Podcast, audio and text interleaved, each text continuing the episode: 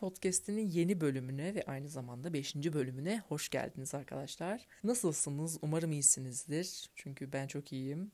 Bu iyi olmamın nedeni de muhtemelen 12 gün sonra başlayacak olan ve henüz başlamamış vize haftama yoruyorum. Ama gerçi vizeler olsa da eğlenceli olur ya o koşuşturmaca falan. Ama bazı arkadaşlarımı görüyorum gerçekten büyük işkence çekiyorlar. Özellikle şu sıralar sınav haftalarında, vize haftalarında olan arkadaşlarım ya da bir ödev yetiştirmesi gereken arkadaşlarımın zorluklarını görüyorum. Ve açıkçası gerçekten onlara başarılar diliyorum. Umarım her şeyin üstesinden gelirler. Gelebileceklerine inanıyorum. Bir arkadaşımın mesela bugün müydü? Bugündü galiba. Beş tane sınavı vardı arkadaşlar. İnanılır gibi değil.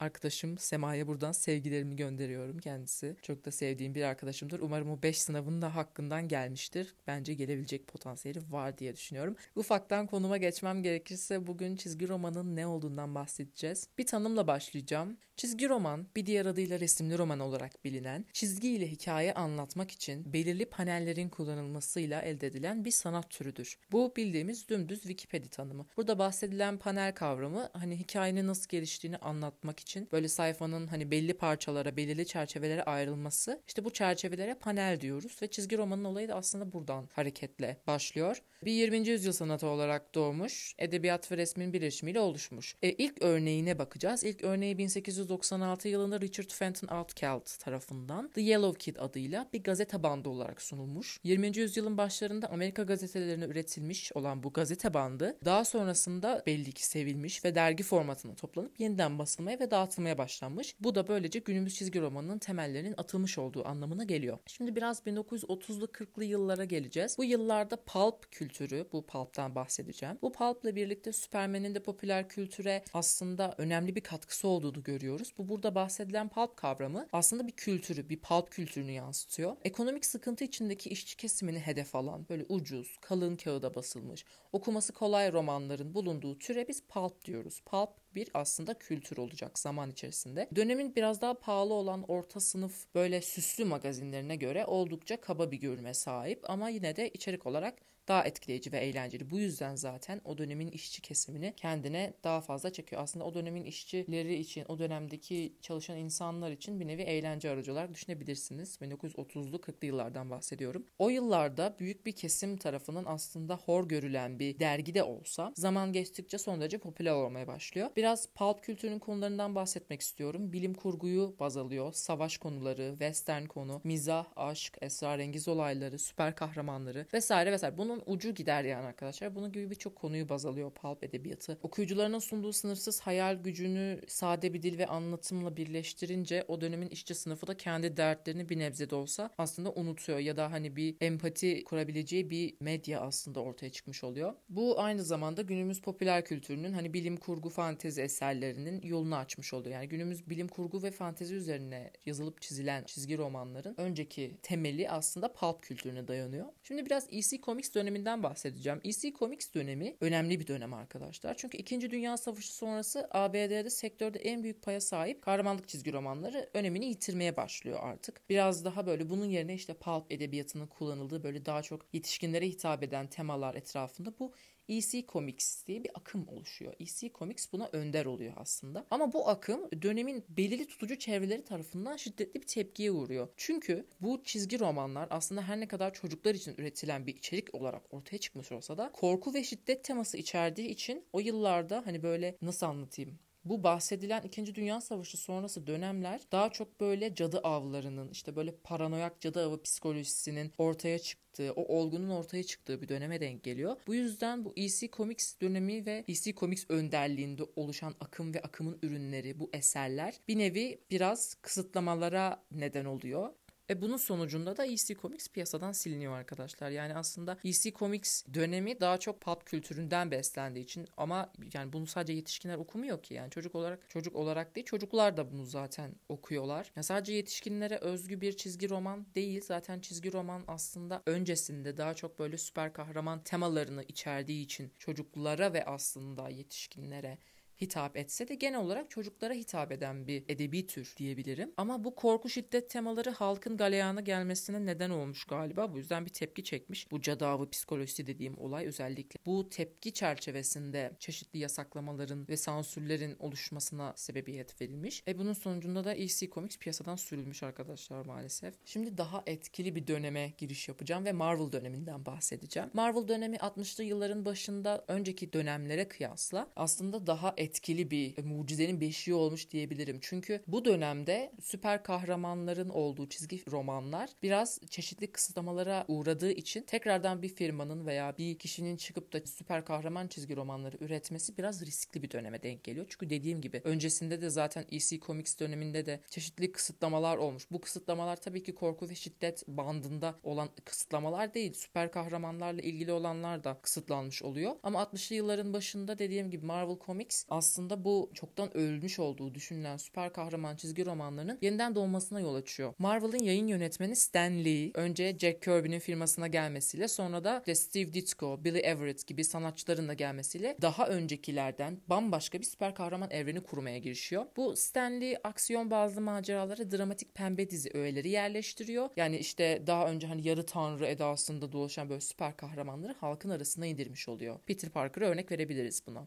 Hani artık kozmik maceraların yanı sıra hani böyle o kahramanlar işte ne bileyim kira, trafik ya da işte aşk acısı gibi dertlerle de uğraştıkları için aslında bir nevi daha halkla bağlantılı olduğu için galiba bu tutmuş yani iyi bir zamana denk gelmiş ama Stanley'i tebrik etmek lazım. Şimdi biraz modern zamanlardan bahsedeceğim. Marvel döneminden gerçekten çok da bahsetmek istemiyorum. Çünkü günümüzde bile aslında gerçekten bu işin böyle en benim gözümde, benim görüşüme göre en üst segmentte işleri başaran firma benim gözümde Marvel Comics. Ben açıkçası DC de var biliyorsunuzdur ama ben mesela Marvel DC'ye tercih ederim yani. Çünkü ben Marvel bana daha kaliteli geliyor. DC Comics'in tabii ki linç toplamak istemiyorum üstüme ama dediğim gibi DC'ye kıyasla Marvel daha orijinal, daha yaratıcı ve daha etkili içeriklerinin olduğunu düşündüğüm bir sektör diyeyim. Bir çizgi roman firması. Gerek çizgi romanlarıyla gerek de günümüzde zaten bolca bulunan filmleriyle aslında bence daha etkili olduğunu düşünüyorum. Ben bu arada bunu film konusunda eleştiriyorum. Yani DC Comics'in çizgi romanlarından bahsetmiyorum ya da Marvel'ın çizgi romanlarından bahsetmiyorum. Çünkü bir DC çizgi romanı ben herhalde çok eskiden okumuşumdur. Joker falandır ya da Joker nasıl okuyorsanız şimdi bir şey yemeyeyim, bir linç yemeyeyim bu şeyden, telaffuzdan.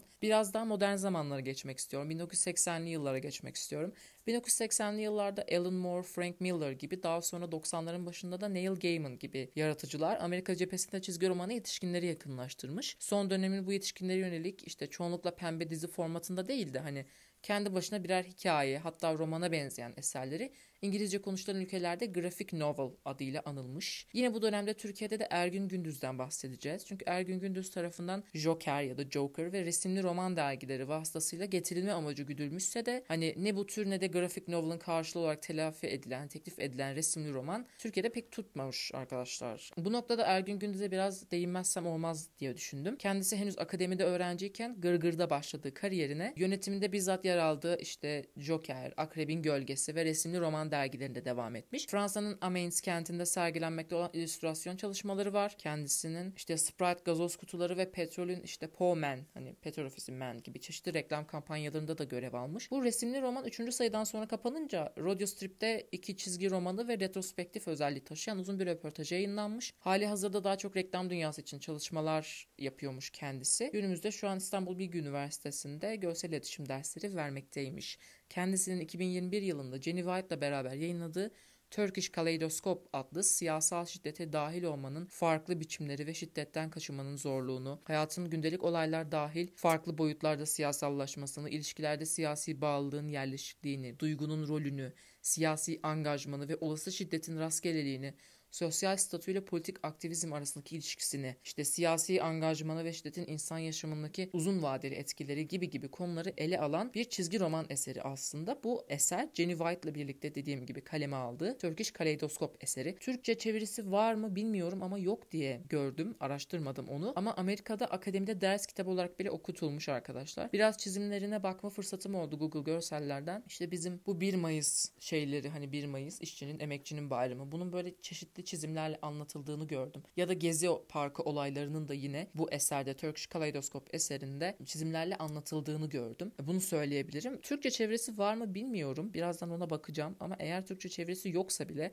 alınıp okunabilecek bir çizgi roman olduğunu düşünüyorum. Özellikle zaten yani Turkish Kaleidoscope aslında kendisi de anlatıyor. Kaleidoskop hani böyle baktığınızda böyle renk renk bir sürü şey görürsünüz. Aslında bu kitabın kapağı da biraz kaleidoskopa bakıyormuşsunuz gibi bir izlenim veriyor. Ben bunun çok etkili olduğunu ve çok başarılı olduğunu da düşünüyorum. Yani Amerika'da akademide ders kitabı olarak okutulmuş. Bence Türkiye'de de okutulması gerektiğini düşünüyorum. Eğer okutulmuyorsa okutulduğuna dair bir bilgim yok. Şimdi biraz manga döneminden de bahsedip konuyu yavaştan kapatmaya doğru gideceğim. Ama bu Turkish Kaleidoscope'un Türkçe baskısı olup olmadığına da zaten bakacağım. Mangalardan bahsedelim. Mangalar çok basit zaten biliyoruz. Günümüzde ben bile okumuşluğum var. Yani çoğu kişinin okuduğunu düşünüyorum. Japonya özgü çizim sanatıyla bilinen çizgi romanları deniliyor manga. İlk kullanımı 1770'li yıllara dayanıyor. Animeye göre daha abartılı çizimleri olan aslında bir tür diyebiliriz. E, metodolojisi Hokusai Katsushika'nın 1819'da çizdiği taslakları iki kanji yani bu kanji Japon alfabesi üzerinden man yani kaygısız ve ilgisiz anlamına geliyor. Bir de ga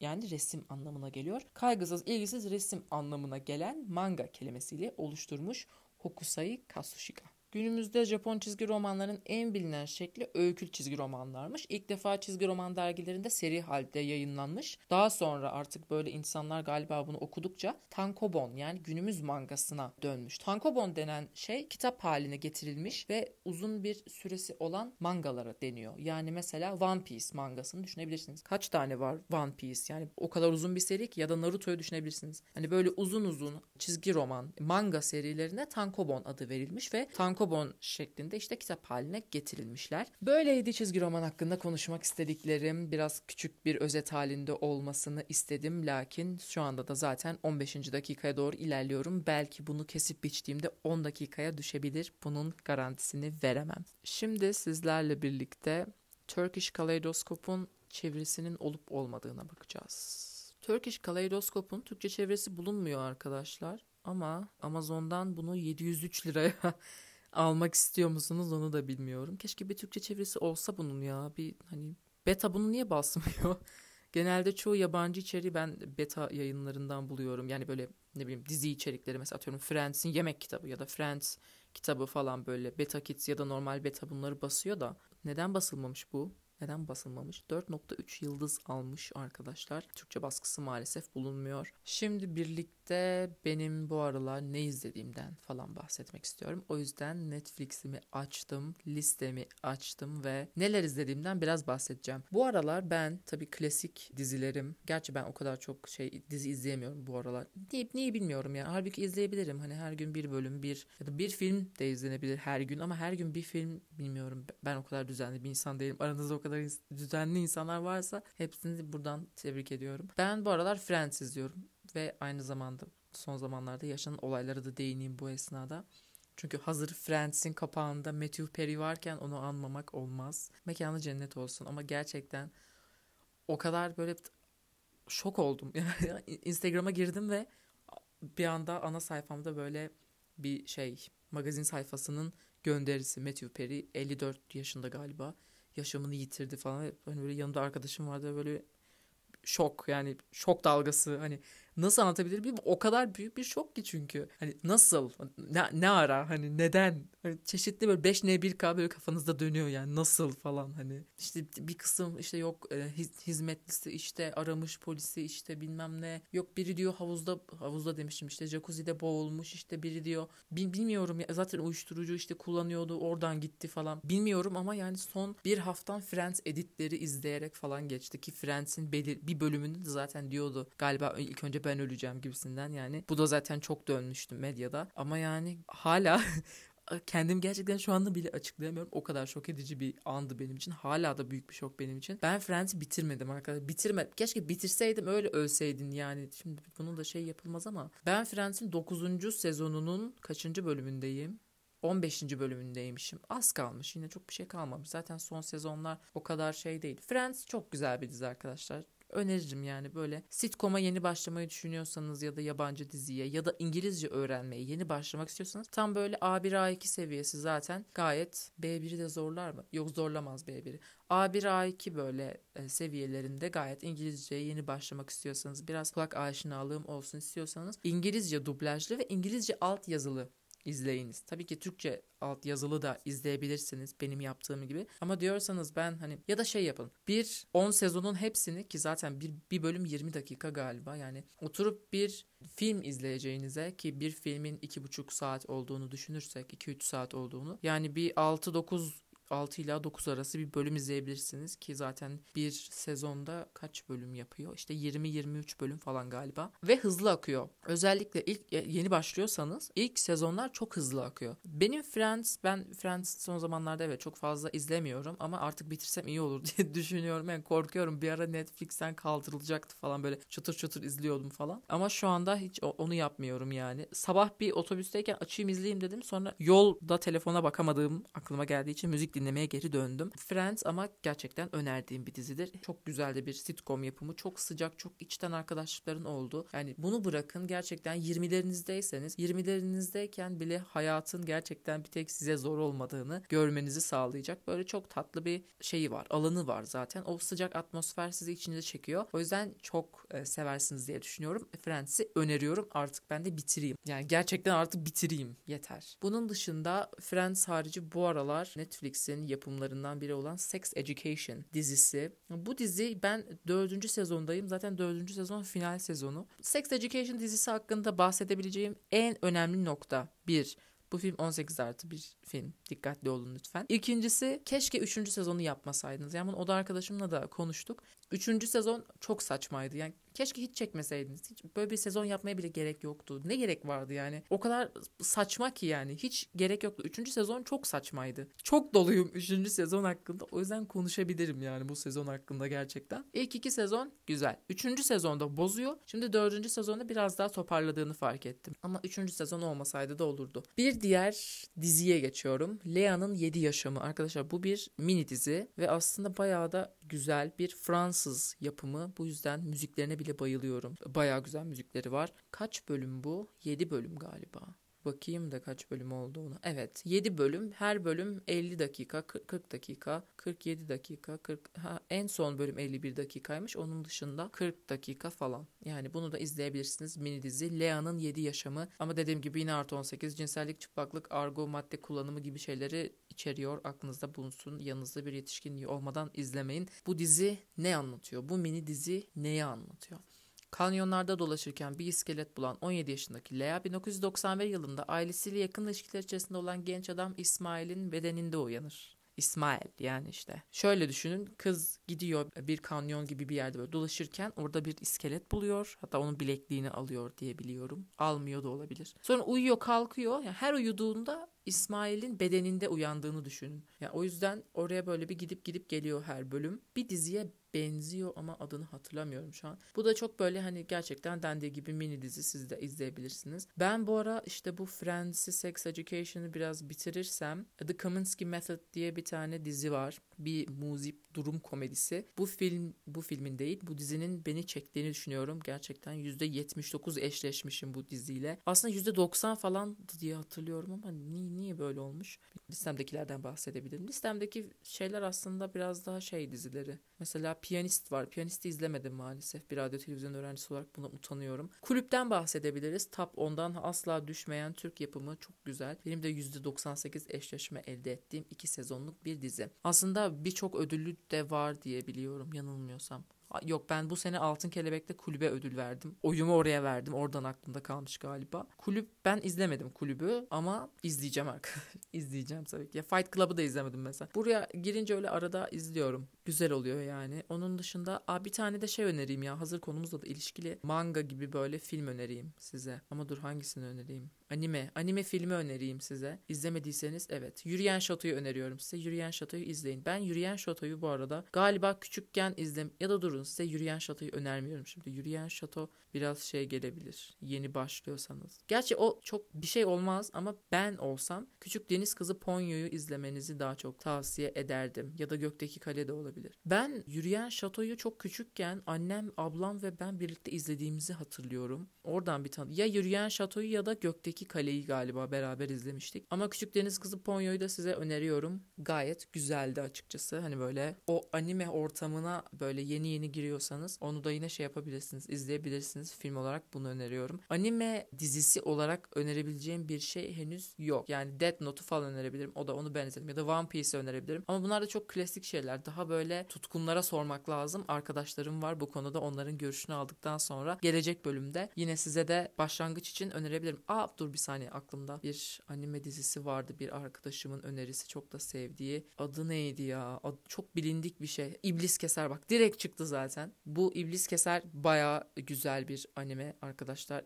anime dizisi izleyebilirsiniz. Başlangıç için çok uygun. Ya da Nana'yı da izleyebilirsiniz. Ben Nana'ya başlamıştım ama 8. bölümde bırakmışım. Devam edeceğim inşallah Nana'ya da. Anime konusunda bilgili değilim arkadaşlar. Yani çok ben anime izleyemiyorum. Anime izlemeyi çok sevemiyorum yani. Sevmiyorum daha doğrusu. Bilmiyorum. Aslında böyle izleyen arkadaşlarımı gördüğümde böyle şey oluyorum ya. Aa ne güzel işte falan izliyorlar bayağı güzel. Ama hiç bende otur bir etki bırakmadığı için ben izleyemiyorum pek ya. O yüzden böyle yani. Bir sonraki bölümün böyle son kısımlarına doğru da aldığım önerileri sizlerle paylaşırım. Gidip bakabilirsiniz. Bir tane de araya belgesel sıkıştırmak istiyorum bir cinayet belgeseli. Eğer bilmiyorsanız derhal bunu gidip size şu an influence ediyorum. O yüzden Gabriel Fernandez'i kim öldürdü? bir dava dosyasının aslında anlatılması. Gabriel Fernandez küçük 8 yaşında bir çocuk lakin ailesi tarafından aslında bir nevi öldürülüyor arkadaşlar. Bu çok kötü bir şey. Ben beni gerçekten hayat boyu en çok etkileyen davalardan başında gelir yani suç temalı belgesellerin başında gelir Gabriel